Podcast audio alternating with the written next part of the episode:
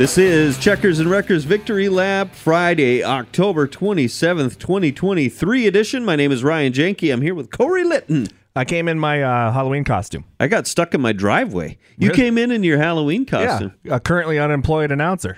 Oh, sure. Yeah. That, Yeah, my that- three weeks of off season. Or yeah, that makes sense. Well, to call it a vacation. right. Yeah, I got stuck in my driveway this morning, that quarter inch of snow or whatever. Well, I mean, You know? it's back. We we took the checkered flag on our local racing season, went instantly into winter. We so did, That yeah. couldn't have been timed any better. Yeah, that was too bad. So anyway, we got a lot going on today, including uh, NASCAR results. We've got some uh, uh, dirt track world championship action going on. We had Formula One, and we've got an interview That's right. as well. So let's get right after it. We had NASCAR. They were in Homestead on Sunday, October twenty second. The name of the game was Survival for the Round of Eight playoff contenders on Sunday. The race was red flagged with 55 laps remaining when Kyle Larson plowed into the dirt barrels at the end of the pit wall. That's, uh, I believe that's about the second time during uh, right around championship time that something has happened with those things too. Because that, isn't that where Kurt Busch almost plowed into that thing too? I think so. He, Yeah, had, he had that tire uh, come apart on him, like the whole Yeah. rim came apart, I think so. and he won the championship that year. Interesting. Let's keep an eye on that that this moment right here. But Kyle Larson, yeah, he just plowed into uh, the uh, pit into the pit wall there where all the dirt barrels were, and uh, the cleanup caused a red flag. He also made contact with the uh, back of the leader Ryan Blaney's car. Um, Larson was, was unable to continue, but uh, Blaney was able to continue. Uh, playoff contenders Ryan Blaney and Denny Hamlin were battling hard for the in the top five, but with 33 laps to go, Hamlin's car made an abrupt right turn into the turn one wall, ending his day. He was blaming it on steering, and I wasn't believing a word of it until they showed the in car where the wheel kind of actually did almost pretty much come out of his hand. Yeah. because it just the thing turned abrupt right Ouch. and uh, that ended his day under caution. Uh, his teammate and also playoff contender Martin uh, Truex Jr. experienced engine failure, ending his day, and that leads us to the final lap here. All right, this is from NASCAR.com. It's one lap to go. Presented by Credit One Bank. Christopher Bell didn't run a green flag lap in the top five until lap 221. And now, after overcoming a slow pit stop, Christopher Bell goes down the backstretch and he can see a shot at the championship.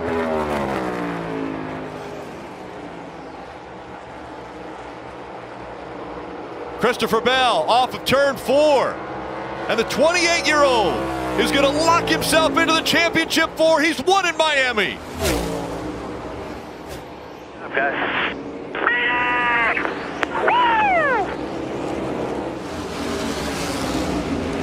You know, uh, the turn three camera operator needs a uh, needs a raise because the the look that was going on right at that moment when he was going down the back straightaway. If you look at that replay again, um, and you, you watch that, you can actually see the way the tires bend in you know under under load Really? as they go in there. I noticed that. I'll have to watch that again. I noticed that today when I was kind of rewatching uh, everything to make sure that I, I knew what I was talking about, and uh, uh, and I didn't believe that he's 28 years old because he still looks 13 to me. But yeah, Christopher Bell, he uh, avenged his second place run in the previous week uh, out in Vegas by taking the lead with 15 laps to go and held off Ryan Blaney to win on Sunday for his second win of the year, sixth of his career, locking him into the championship four.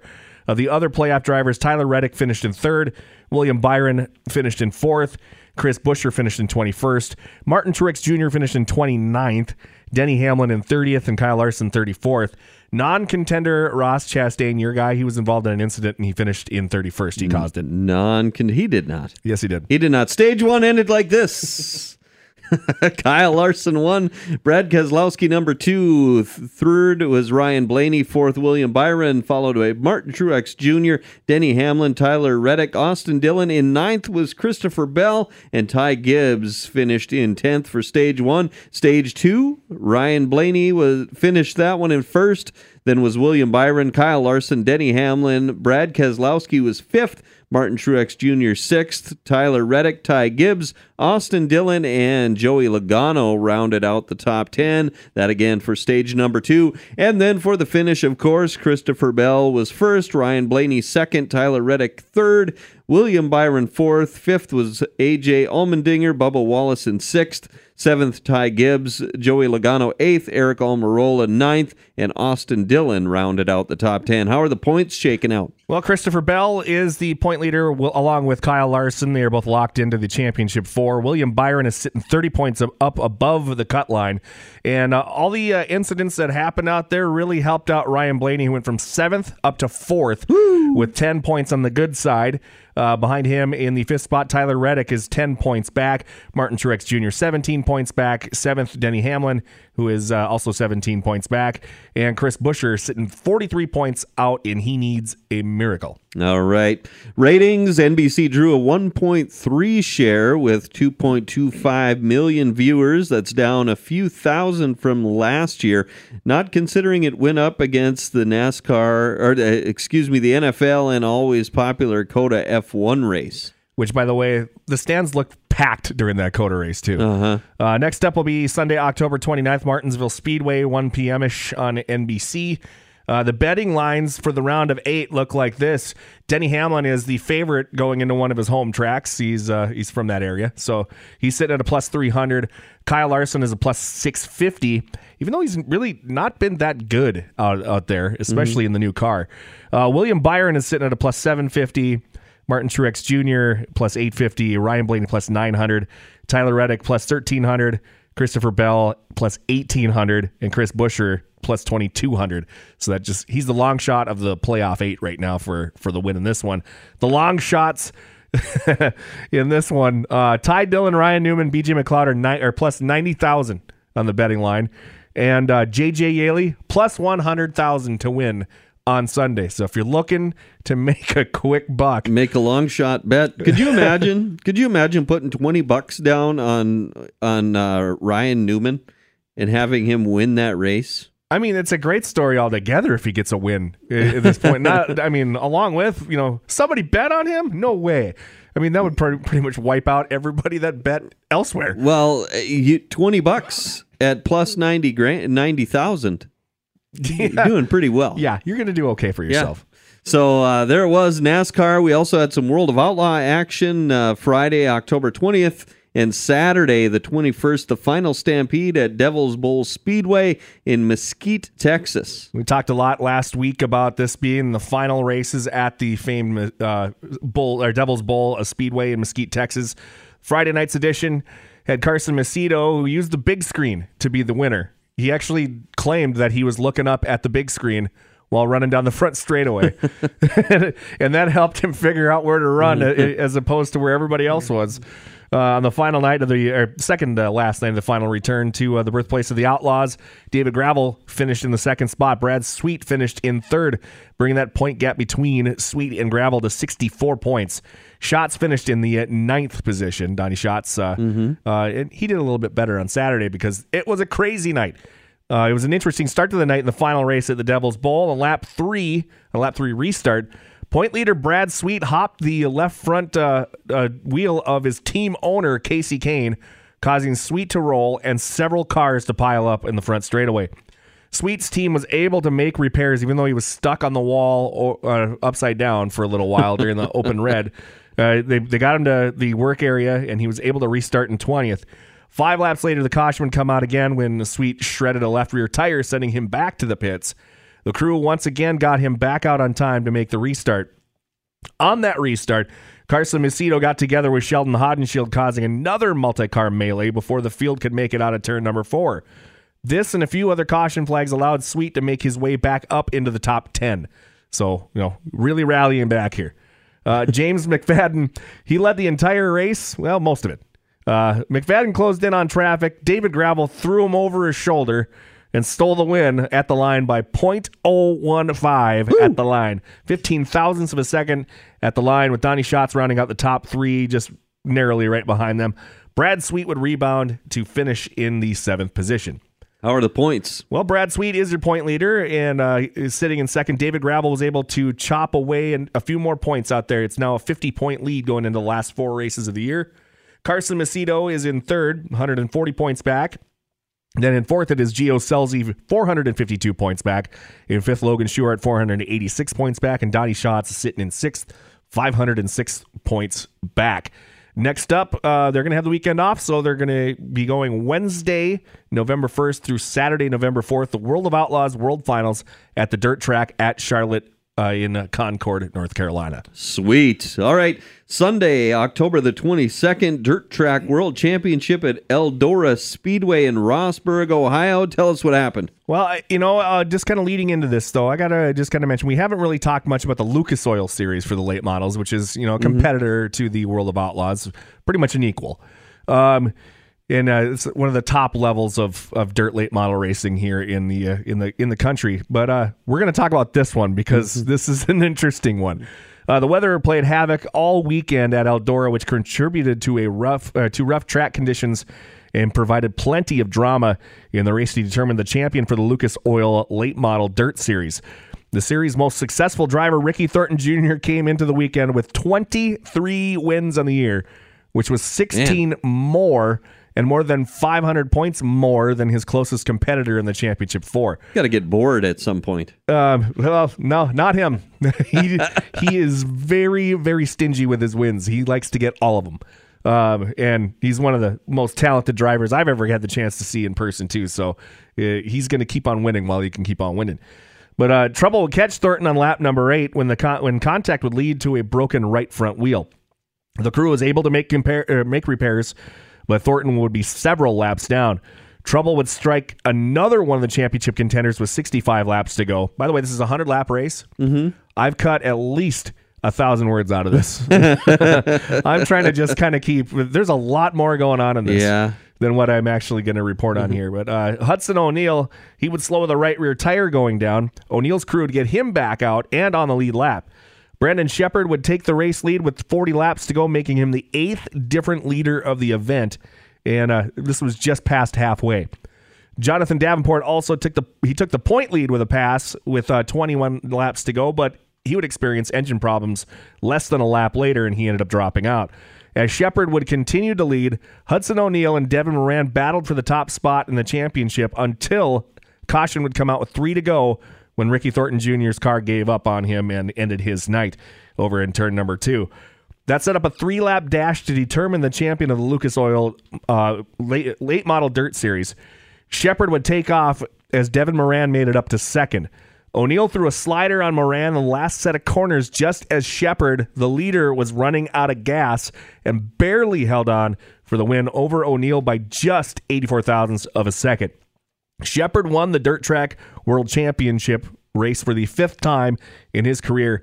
And O'Neal, with that second place finish in the last corner pass that he made, won his first ever Lucas Oil Dirt uh, uh, Late Model Dirt Series championship, and that was a fantastic. It was it was a crazy race. I mean, uh, they were hopping around, they're bahaing through a lot of the holes. Like I said, the weather did not help at yeah. all uh, out there, so you can't really blame the track or the track prep or anything like that for uh, or even Tony Stewart since he owns it. um, you can still blame Ross Chastain. No, I'm fine with it. Nope, you can't, even though he has nothing to do with it. Uh, but yeah, he uh, it was it was you know one of those races where you just couldn't believe the drama. There were people coming from the back to the front nonstop throughout that whole thing, and then all of a sudden their car would die on them, and it, or or someone else would get them. It, sure. it was just it was it was one of those things where I haven't seen that kind of craziness since the Monday Night Wars in in uh, professional wrestling.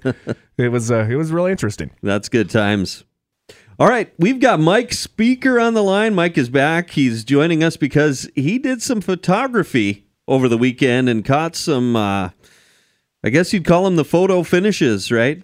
yeah, pretty sweet. Mike Spieker, welcome back to Checkers and Wreckers Victory Lap. Thanks for having me, guys.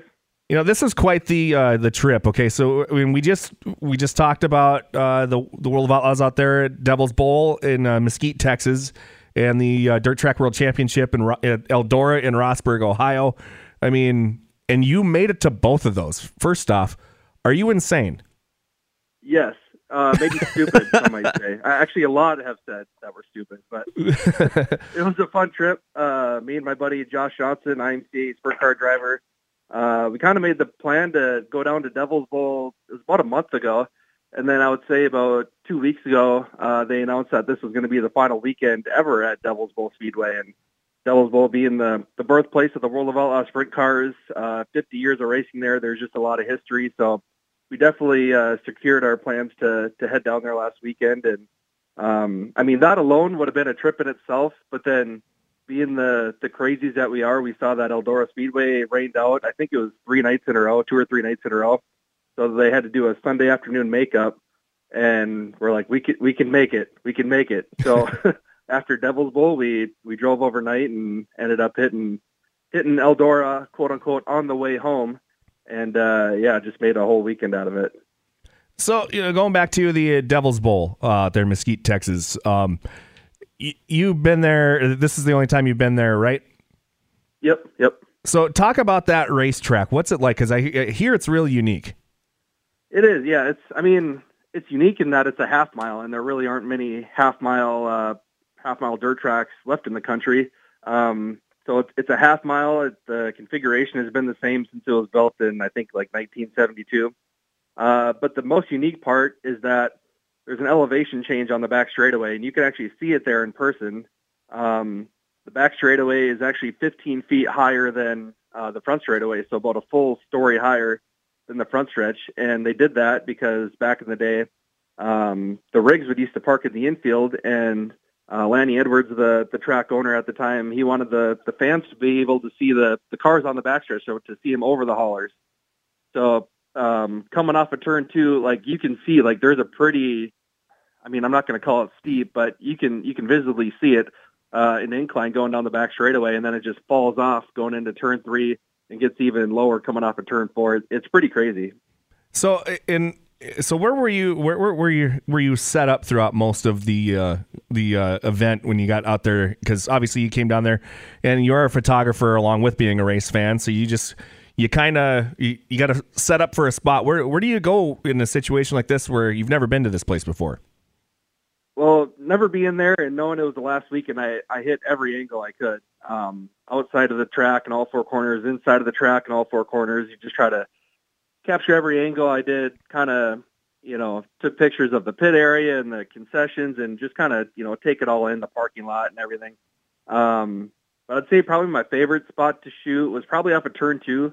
Uh, the track track was pretty heavy for for the whole weekend, but it seemed like turn two would slick off the, the quickest, and there'd be the most action coming off there. Plus, there was that elevation change, and um, if guys were already out of shape coming out of the corner, and then they hit that elevation change, the the backstretch wall came up pretty quick for them. So I, I, feel like that was probably the most exciting part of the track. Okay, so um, and now uh, along with this, I mean, you kind of have some ties to a lot of the people up in the World of Outlaws Sprint Car Series, don't you? Uh, a couple. A couple of them. So uh, you you got to uh, you got to basically write this off as a work trip, didn't you? yes. yeah, we, we counted a few miles uh, that we can write off at the end of the year. So uh, it, you know it's got to feel pretty cool though. I mean, you get you get the chance to take photos for specific drivers. Like, uh, can we name them? Sure. Okay, uh, go go ahead and name uh, name your uh, drivers that you get to take photos for. Well, just at Devil's Bowl, I was I was shooting for for Donnie Schatz. Um, we do a lot of stuff for uh, drivers here locally, NOSA drivers and uh, NLRA late model guys, and fortunate to work with a lot of great teams. But yeah, we were down there shooting for for Donnie last night or last weekend, and I guess kind of my thought with that was just trying to encapsulate the weekend for him because he's been racing there since 1995 and one of the longest tenured sprint car drivers currently, and so just trying to being that this there's so much history at the track, just trying to bottle all that up and you know and and uh, document it, I guess. Even put a GoPro on on his car, and Donnie's not too keen about having GoPros on the car, but we put one on for this weekend just to kind of, you know, what we have Donnie Schatz racing around Devil's Bowl Speedway from his point of view. I think that's that's cool to look at now, and even 10, 15 years down the road, it's, it's going to be kind of cool to look back on. Yeah, that is pretty awesome. That's a smart move on your part there to bring that with. Uh, uh, so now, kind of going into the racing out there, when you on the last race, we we went through it pretty uh, thoroughly here, but Um, when they're when the cars are wrecking like they were wrecking, uh, what kind of goes through your mind as a photographer? Um, like, is this race ever going to end? is it something like that, or or or uh, were you at least in the right spots to get a lot of the shots from that? Uh, actually, no, not really. Just Eldora is a really tough place to shoot. Um, just from like a photographer standpoint, they have the, I don't know, it's probably a 15 foot uh, catch fence, chain link fence in the infield. Um, so that like Devil's Bowl was wide open. You can walk around, and shoot anywhere. But with that catch fence in the infield, there's maybe, I don't know, maybe 10, I call them windows, like little gates you can open in the infield and shoot through it. Well, there was like 30 photographers there. So it was really hard to, to to get a spot to shoot, but I I did find a spot coming kind of coming off a of turn two down the back straightaway for the feature, and uh, I, I caught some passes for the lead and some stuff. But as far as like the wrecks and guys getting up on two wheels and late model wheelies and all that stuff, that was happening in the corners. And um, from a photographer's point of view, you want to catch that, you want to get that wild stuff, um, but at the same time, that's not necessarily where a lot of passing was. So I kind of I don't know hunkered down in turn two and caught the passes for the lead and the slide jobs coming off the corner and, and all that stuff. Say, Mike, uh, Mike Spieker is our guest here, Checkers and Wreckers Victory Lap. Uh, is that is a lot of that just pure luck? I mean, when you're out there at the track and there's cars strung all the way around the track, y- your head's got to be on a swivel, I would imagine. Do you just kind of say, "This is where I'm camping out," or do you try to get a, a pulse of what's going on, or how, how do you? What kind of strategy do you use to to make sure that you put yourself in the best position to get the best shots you can get? Yeah, yeah, I'm basically always looking to see what's what's happening. Like it's funny, I'll get home from the races or something and my wife will be like, "Well, how was the races? Who won?" And it's like hard to recall because you're not really watching the races. You're just trying to watch what might be happening or trying to I don't know, forecast or predict like who's going to wreck where or who's going to pass who and and stuff like that. Like try to keep my eyes on the top five, but if the truck is or if the track gets kind of rough like it was at Eldora, you're always looking, you know, just to see if you might catch something. Um, uh, actually, the World of Outlaws at Grand Forks back in August come to mind. I was sitting in turn two, uh, taking pictures of the B main, and just just by habit, I'm always looking at what's going on. And I look over my shoulder and I see Mark Dobmeier like 20 feet in the air because he, he jumped a right rear tire and flipped off the end of the track and just happened to you know, scanning the racetrack and, and looking for that, I, I caught it and whipped around and I didn't get the best picture, but I, you know, I caught a caught a couple of shots of that big wreck. So just trying to always, you know, see what's going on and gauging what's happening out there. So the end of the, the race out at the the last race at the Devil's Bowl, um, it came down to a, a photo finish, and uh, so obviously, I mean, you you know how many laps are are left in race. You've you've been at this long enough to where you just kind of set up for that that victory lane shot or the the victory shot, I guess. Uh, and uh, did you could you see from the infield how close that was going to be? Um, I mean, you could kind of see the previous two laps. Gravel was kind of getting a run on the outside and, and catching McFadden. Then on the last lap, you saw lap traffic was going to play a factor, and the lap traffic was right in McFadden's line. So you knew something might happen. So I just kind of ran over to the front straightaway and, you know, there again, there was a bunch of photographers there. There always is for these national series events, but you just kind of find your spot and yeah, I mean, my camera, it'll take 14 frames a second. So when they come down the front straightaway, you just hold the trigger down and, and hope that you catch them right at the checkers. That's, that's basically what I did there. But um, you could kind of feel something brewing that, that gravel is going to get a run there at the end. And you got a great shot of that one too. And then, then uh, the very next night, you just you know, haul tail over to Rossburg, Ohio from Mesquite, Texas. How long a drive is that, by the way? Uh, that was 14 hours. 14 hours. Yeah. so yeah. the crazy part is, so that World of Outlaw Sprint Car event at Devil's Bowl, that was like, that race took like an hour and a half for 30 laps. It was probably one of the longest races that uh, Outlaw Sprint Car shows that I've ever seen and me and Josh are looking at our watch like, oh man, like let's go, we got to get to Eldora. Like this this race is going to make us late for Eldora. it's kind of crazy that a race in Texas we were worried about trying to make a, a race in Ohio, but yeah, I mean if it would have been a normal sprint car show, it probably would have been 15, 20 minutes, and we would have been right on time. But we were a little bit late. We missed two heat races uh, at Eldora because well, one because of the time change. Without the time change to to Eastern time, we would have been fine. But um, yeah, we drove straight through. We fueled up. I fueled up, and Josh bought the drinks. And if we had to switch, we pulled over on the side and just did a quick uh, quick flip. And yeah, we there was there was no messing around. And the good thing about Josh Johnson, having a co-pilot, especially like Josh Johnson, is he, uh, if being, you know, wi- being on a few trips with him, he knows how to uh, uh, how to rest up and be ready for the rest of the trip too when it's his turn to drive, right? Yeah, yeah, exactly. All right. So yeah, we, uh, you go you go to uh, Eldora. Did you have a feeling that it would come down? I mean, in your mind, you, did you even think at one point how great would it be if we had another photo finish at the end of this one? No, I didn't even no. I was just to me going into it that Ricky Thornton Jr. I think he had like 23 Lucas Oil wins on the year. Correct. Like, to me, it just felt like like it's I don't know. I'm a fan of Ricky, but it just seemed like it wasn't going to happen. It would have been too perfect. Like he in a normal um, you know points points event or however you want to say it, a normal season championship, he would have had that thing locked up a couple weeks ago. But being the best driver all year long, having one of the best seasons in dirt late model history, it just seemed like it would have been too perfect if he would have won that championship. So I was kind of scared scared for him of that, and it came true on like lap six or eight. He he broke the right front, and and that was pretty much the end of his night. But um, that race was just crazy. I mean, Brandon Sheppard was in the was in the work area. Uh, Hudson O'Neal, I'm pretty sure, was in the work area.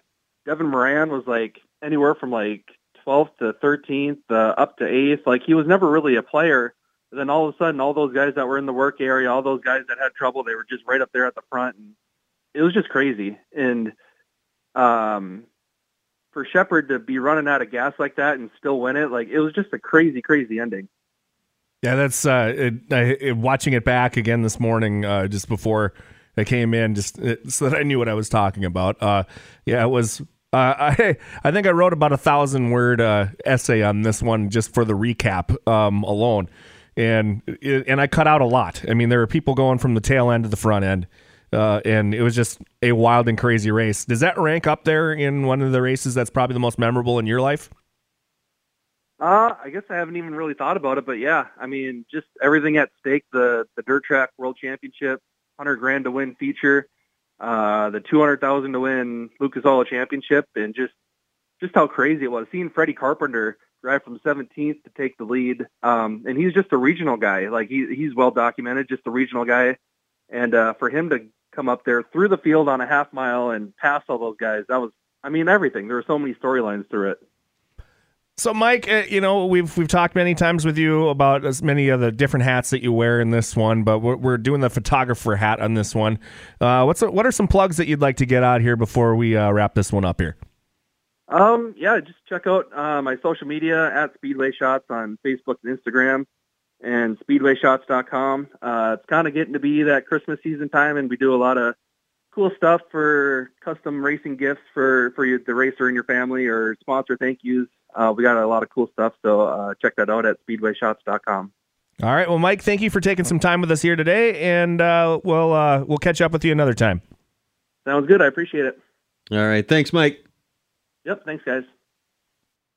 All right, Mike Spieker. That was uh, that was fun. It, yeah, busy weekend. I almost had the chance to go on that trip, and I'm kind of kicking myself for it. But I had a lot of stuff I had to get done uh, around home, and I still got to watch some of it. So. Yeah. Yeah. That's good times. All right, moving on to local news. Friday, October 20th and Saturday, the 21st, they went topless. That's right. We took the tops off Top- of the cars. topless uh, Nationals, uh, Ogilvie Raceway in Ogilvie, Minnesota. Pretty much the the the last race of the dirt racing season happened out there. The the big winners of the final dirt race of our local season were Pat Dorr in the late models, Jeremy Nelson in the modifieds, Mason Siebert in the micro wing sprints, Tommy Bodden in the Mod 4s, David Swearigan in the uh, Midwest Modifieds, Tim Johnson, the Sasquatch, won in the Street Stocks, Matthew Dittman won in the Hornets, and Brandon Duhlman won in the Super Stocks. All right. Dave Darland. Called it a career. Called it a career. That's right. And he still went out in a pretty good fashion out there on Friday down in Kokomo. Get it? Yeah, Down- I got, right I got you. I got you. Kokomo, Indiana. The People's Champ Dave Darland posted a seventh place finish and closed the book on a historic USAC career just before the final night. On his Facebook page, they had this one post uh, where they're talking about you know where he kind of ranked in his uh, in his career out there. He ranks first in USAC national sprint wins with 62, 11th in nat- in USAC national midget wins with 30, sixth in USAC silver national silver crown wins with 14, and he didn't do that full time. That's the that's the best part uh, with those last two.